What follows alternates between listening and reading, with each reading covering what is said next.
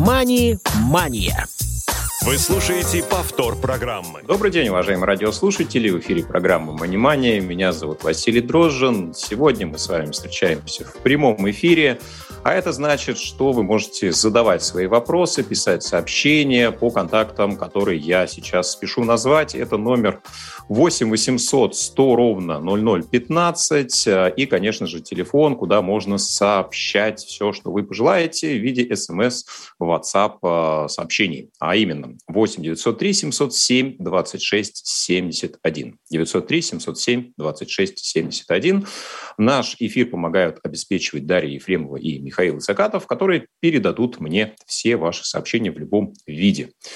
Ну что же, сегодня мы продолжаем с вами говорить про финансовые ошибки. Первый выпуск данного цикла был еще в прошлом году. Он э, был посвящен теме букмекерских контор. Почему не стоит рассматривать данный вид деятельности как попытку заработать? Об этом вы узнаете, если скачаете данный выпуск в архиве а, на сайте Радио ВОЗ. Сегодня же мы продолжим эту тему, поговорим про такое понятие, как а, рынок Форекс, валюты, спекуляции на курсах тех или иных а, валютных активов, и этому посвящена будет сегодня наша программа. Напомню, что в целом финансовые ошибки это цикл, где я рассказываю лично про свой опыт, говорю про то, как я поступал, и как, наверное, а, поступать эм, в область финансовой культуры точно не следует. Да, хочется, чтобы этот опыт был воспринят правильно, конструктивно, и, безусловно, если вы с чем-то не согласны и считаете иначе, вы имеете на это право, и будет э, здорово, если вы выскажете также свою точку зрения. Ну что ж, сегодня попробуем мы с вами разобраться в этом понятии. А, впервые я столкнулся, наверное, активно с а, рынком Форекс в 2010 году, да, достаточно достаточно давно это уже произошло. А, очень много было в то время рекламы по телевизору, в интернете, на любых площадках, а, где призывали активно участвовать в торговле валютой. А, огромное количество было букмекерских, прошу прощения, форекс контор. Вот, но по сути они на самом деле не так и отличаются между собой. И надеюсь, в ходе моего сегодняшнего рассказа вы к этой точке зрения тоже сможете прийти. А, Форекс-дилеры, форекс-брокеры, а, конторы Форекс, как их только не называли рекламодатели, безусловно, все это площадки, которые предоставляли а, услуги по торговле валютными парами. Реклама была очень яркой, завлекающей, людям обещалось огромное количество денег, бонусов. Говорилось, что торговля на рынке Форекс – это очень несложная история – вам нужно лишь завести счет, а, пополнить его, и вы начнете зарабатывать. Можно пройти обучение, в том числе у брокера, и на это отводилась отдельно история целая, да, и мощный ресурс. А, ну что же, что такое рынок Форекс на самом деле? А, что это по сути а, такое? Рынок Форекс на самом деле это понятие, которое вполне легальное, вполне обоснованное. Это взаимодействие между крупными финансовыми учреждениями, банками по обмену валютой. При этом в классике под лотом а, подразумевается 100 единиц базовой валюты. Ну, то есть, если вы хотите поменять, например, на доллар на рубль или евро на доллар, вам необходимо минимум 100 тысяч долларов или 100 тысяч евро. Только от этой суммы начинаются какие-то взаимодействия с валютой между крупными финансовыми учреждениями. Вот, теперь представьте, что вы хотите купить э, доллары за евро или евро за доллар, неважно. У вас же, скорее всего, отсутствует подобная сумма, поэтому э, получается, что вы не можете быть э, человеком, который э, купит э, эти деньги, это необходимое количество валюты для минимального лота и не можете участвовать в этой торговле. Но на самом деле нет, не так. И Форекс-дилеры, Форекс-брокеры придумали очень э, хитрые условия. Э, они дали доступ к этому рынку через э, собственное посредничество. То есть они давали так называемое плечо. Иными словами, э, уровень базовой э, операции оставался таким же, и все недостающее, всю недостающую сумму брокер как бы вам одалживал. Давайте попробуем разобрать это на примере. Ну, допустим, вы хотите купить доллары за евро, условно одним лотом. То есть фактически вам нужно 100 тысяч долларов. Да, за 100 тысяч долларов вы покупаете 100 тысяч евро. Вот, при этом э, у вас есть только условно 100 долларов. Вам не хватает э, сущей мелочи э, 99 тысяч 900 долларов. И вот эту остальную сумму вам брокер как бы одалживает. А, казалось бы, зачем э, компании это делать? Да, ведь риск ее в 99,9 в периоде выше, чем ваш. Ну, не все так просто. А, действительно, вам предоставляли огромное плечо, и как только а, цена шла не в вашу сторону, и вы теряли вот эти единственные свои 100 долларов, брокер имел возможность а, закрыть вашу позицию, ну и, собственно, все, объявить, что ваша сумма сгорела, да, она была потрачена на покрытие убытков. Вот примерно так а, работали форекс-дилеры, форекс-брокеры, которые предоставляли простому населению выход на а, этот рынок. Но, безусловно, об этом а, говорили достаточно мало, а в рекламе описывалось то, какие возможности открываются у человека, если он начинает определять стоимость валютных пар, котировок, и, безусловно, редко кто в этом находил признаки пирамиды, признаки казино. А, а ведь, по сути, особенно в то время, дилинговые центры, а, форекс-посредники и являлись подобными площадками. Давайте попробуем разобраться, почему. Ведь, по сути, а, гарантия какого-то заработка – это один из ключевых признаков пирамиды. Не очень понятная, не очень прозрачная система – это еще один признак пирамиды, потому что вы э, не понимаете, за счет чего вы зарабатываете, да, откуда вдруг у вас а, будет понимание, куда движется та или иная валютная пара. Если лучшие умы мира, а, лучшие специалисты финансовых секторов любых государств не могут предсказать а, курсы тех или иных валютных пар, почему вдруг обычный человек, условно домохозяйка, начнет это делать лучше. Но рекламодатели и представители этой индустрии считали наоборот. Они считали, что Форекс доступен каждому, и достаточно лишь зайти на этот рынок, сделать свой первый депозит, пройти небольшое обучение, и вы уже уверенно начнете себя чувствовать на рынке Форекс, и приобретать э, валюту, ориентироваться в графиках, подключать те или иные индикаторы и следить за тем, куда пойдет цена. Ну что ж, действительно, система была, мягко говоря, непрозрачной, и огромное количество людей вводилось тем самым в заблуждение. Ну что ж, я э, сейчас не хочу приукрашивать, э, собственно, свое понимание тогда. Мне казалось, что почему бы и нет, почему бы не попробовать, тем более, что э, я сам много где встречал эту рекламу, и мне казалось, что это очень-очень интересно. А что же происходило в моей ситуации? Я увидел э, сообщество незрячих трейдеров, э, тех людей, которые уже пробовали заниматься рынком Форекс, причем это были незрячие люди, а следовательно у них это как-то получалось делать с помощью компьютера. Э, связавшись э, с кем-то из них, да, посмотрев э, сайты, ресурсы, которые были посвящены данной тематике, я обнаружил, что существует такое приложение MetaTrader 4. А, на тот момент оно даже было адаптировано для работы с программами экранного доступа, а, к нему были написаны скрипты, и этим приложением можно было достаточно удобно, функционально пользоваться, даже если вы не особенно разбирались на тот момент в том, что такое рынок Форекс, как он работает. Вот. Ну и, собственно, я начал а, изучать, что это за платформа, как же можно купить валюту, как же можно ее там продать.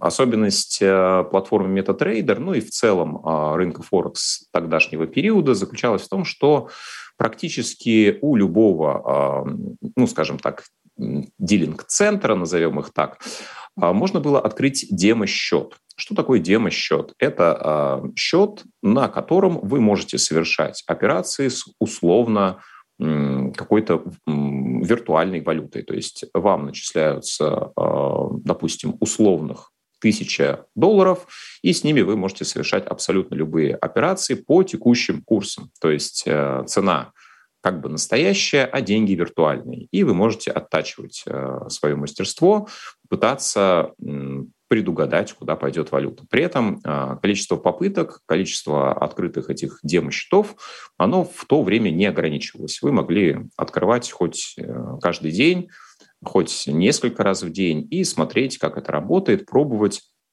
Казалось бы, очень удобно. Да? Вы не рискуете собственными деньгами, а пробуете разобраться в системе на такой э, виртуальной площадке.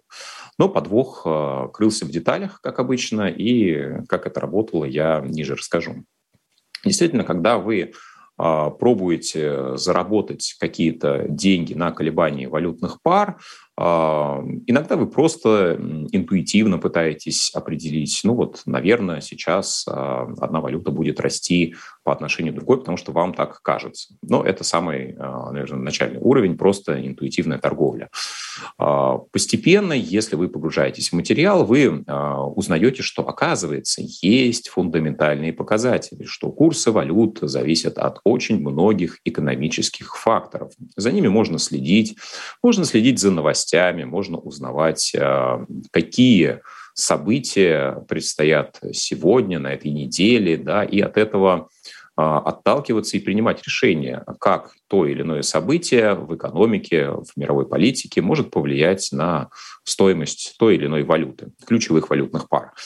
Ну и, собственно, этому а, посвящено было огромное количество информационных материалов. Это обсуждалось э, среди трейдеров в различных сообществах. На самом деле это действительно отдельная история, отдельная тусовка.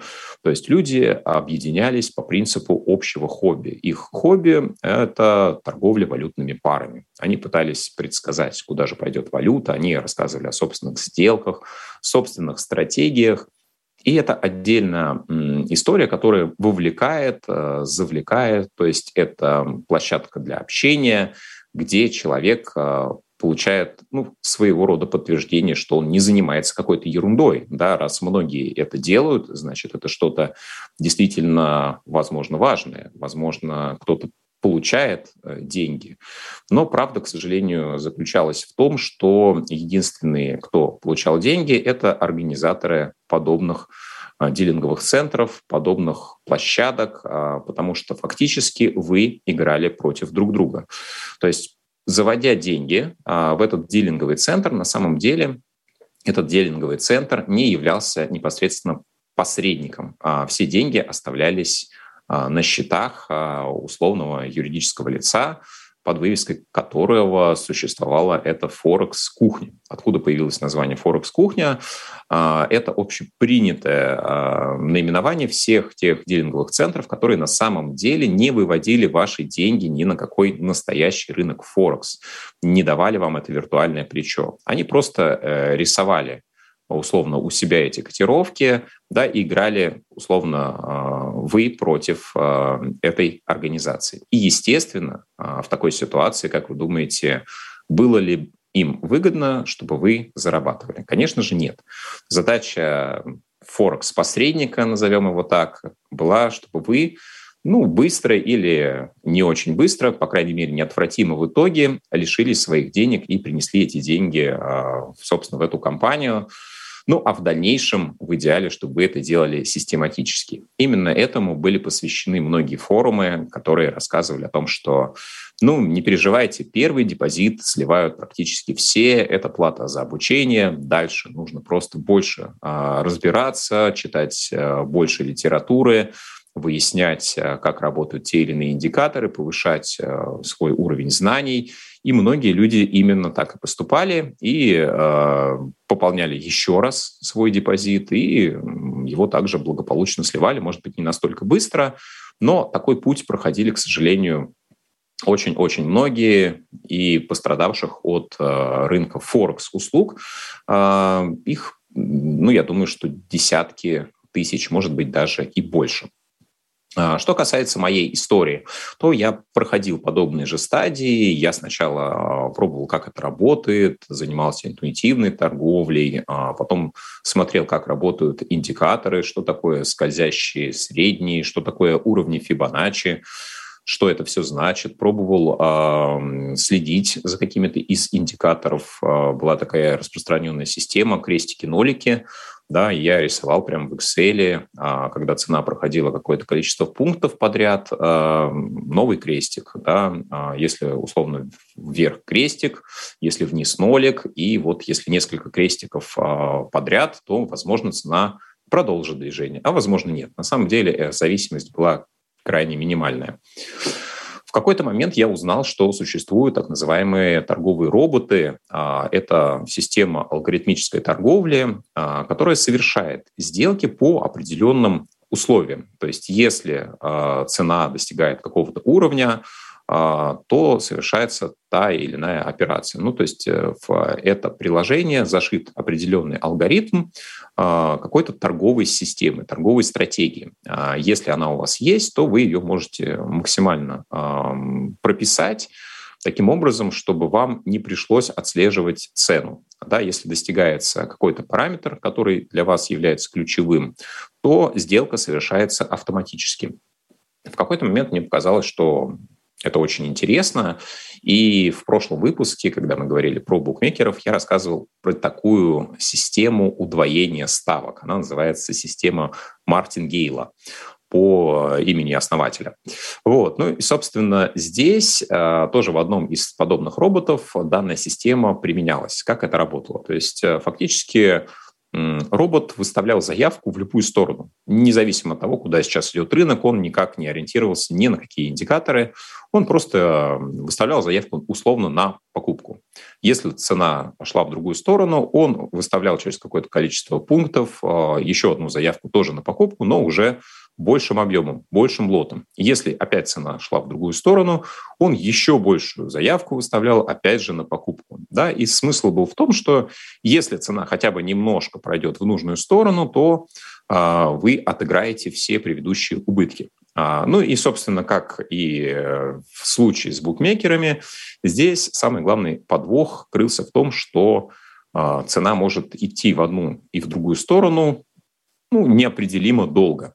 И таких ордеров вы можете выставлять э, столько, сколько позволяет сумма вашего депозита, после чего уже выставлять будет нечего. Ну и, собственно, на этом многие роботы и сыпались. Тем более, что э, самое интересное начиналось, когда человек открывал реальный счет, и пройдя какой-то период тренировки, я тоже подумал, что, наверное, я накопил необходимый уровень знаний, у меня получалось а, каким-то образом зарабатывать средства на виртуальных депозитах, и я открыл свой реальный счет, а, завел реальные деньги, которые а, были номинированы в долларах тогда, и пробовал совершать операции. И когда вы переходите на реальную торговлю, вдруг выясняется, что немножко не так система а, взаимодействует с вами на реальном счете. А, чуть-чуть медленнее совершаются сделки, получаются какие-то неожиданные истории. И с этим связано огромное количество реальных потерь денег, которые существовали в реальной жизни. Ну, допустим, а, чем отличается торговля на реальном счете от а, демо-версии? Здесь уже, а, ну, условно, дилинговому центру невыгодно, чтобы вы получали э, прибыль, тем более делали это систематически. Поэтому он использует все доступные средства для того, чтобы противостоять вам. А именно, а, это так называемое проскальзывание. То есть, когда вы хотите э, совершить э, условную покупку или продажу по конкретной цене, а на самом деле сделка совершается по более невыгодной э, для вас стоимости. А, это не открытие ордеров в тот или иной момент по непонятной причине. Ну, допустим, вы э, торгуете с использованием робота, и вы понимаете, что вот реально цена доходила до какого-то пункта, э, в котором должен был быть открыт ордер на покупку, на продажу, неважно. Но по какой-то причине этот ордер не был открыт. Да? Ну, потому что, возможно, с той стороны было представление, что это, опять же, а, повредит а, брокеру и даст вам возможность выиграть какое-то количество денег.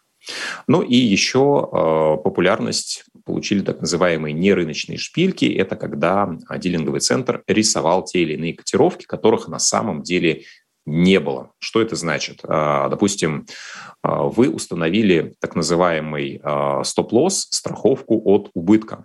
Стоп-лосс – это ордер, который вы ставили, ограничивая потенциальный убыток. Как это работало? Допустим, вы хотите купить какую-то валюту по цене 1200 да, и э, ставите стоп-лосс на цене 1150.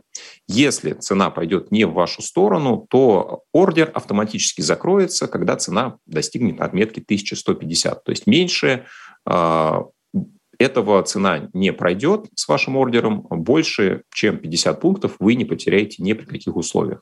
Таким же образом можно а, было ограничивать потенциальную прибыль, а, ставя ордер, который назывался Take Profit. А, ну и, собственно, вот этот самый стоп-лосс, он был виден не только вам, но и, естественно, программистам этого дилингового центра.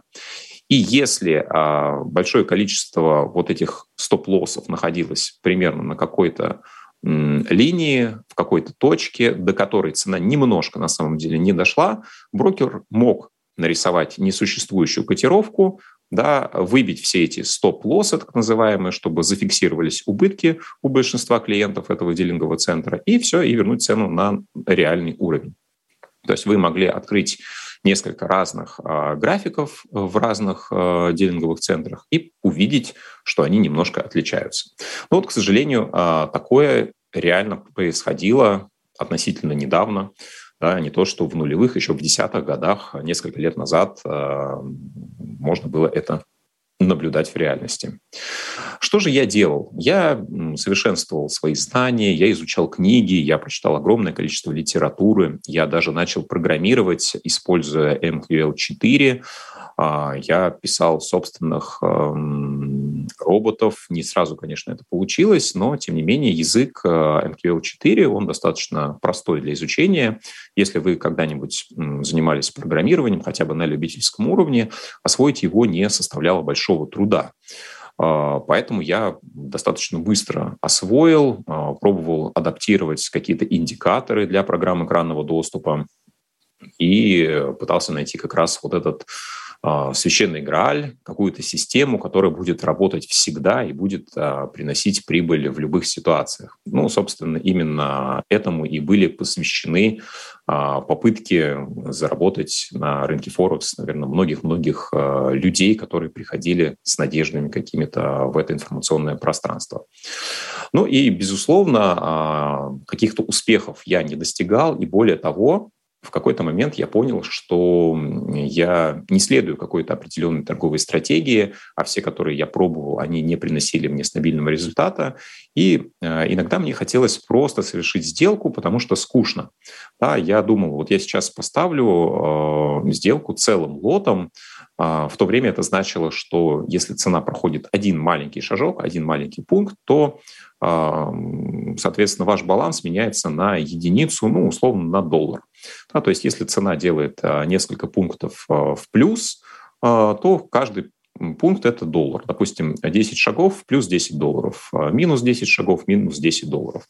Это было очень азартно, это щекотало нервы, когда вы открываете ордер, и любое колебание цены приводит ваш депозит либо в большой плюс, либо в большой минус. И иногда да, буквально несколькими шагами вы могли сделать несколько десятков долларов сразу. Но, безусловно, это игра, и как в любой игре, когда-то вам везет, а когда-то не очень. И в какой-то момент я понял, что цена очень сильно ушла не в мою сторону, ордера открыты, и закрывать их, теряя там половину или существенную часть депозита, просто невыгодно я понял, что мне ничего не остается, как э, что-то с этим делать.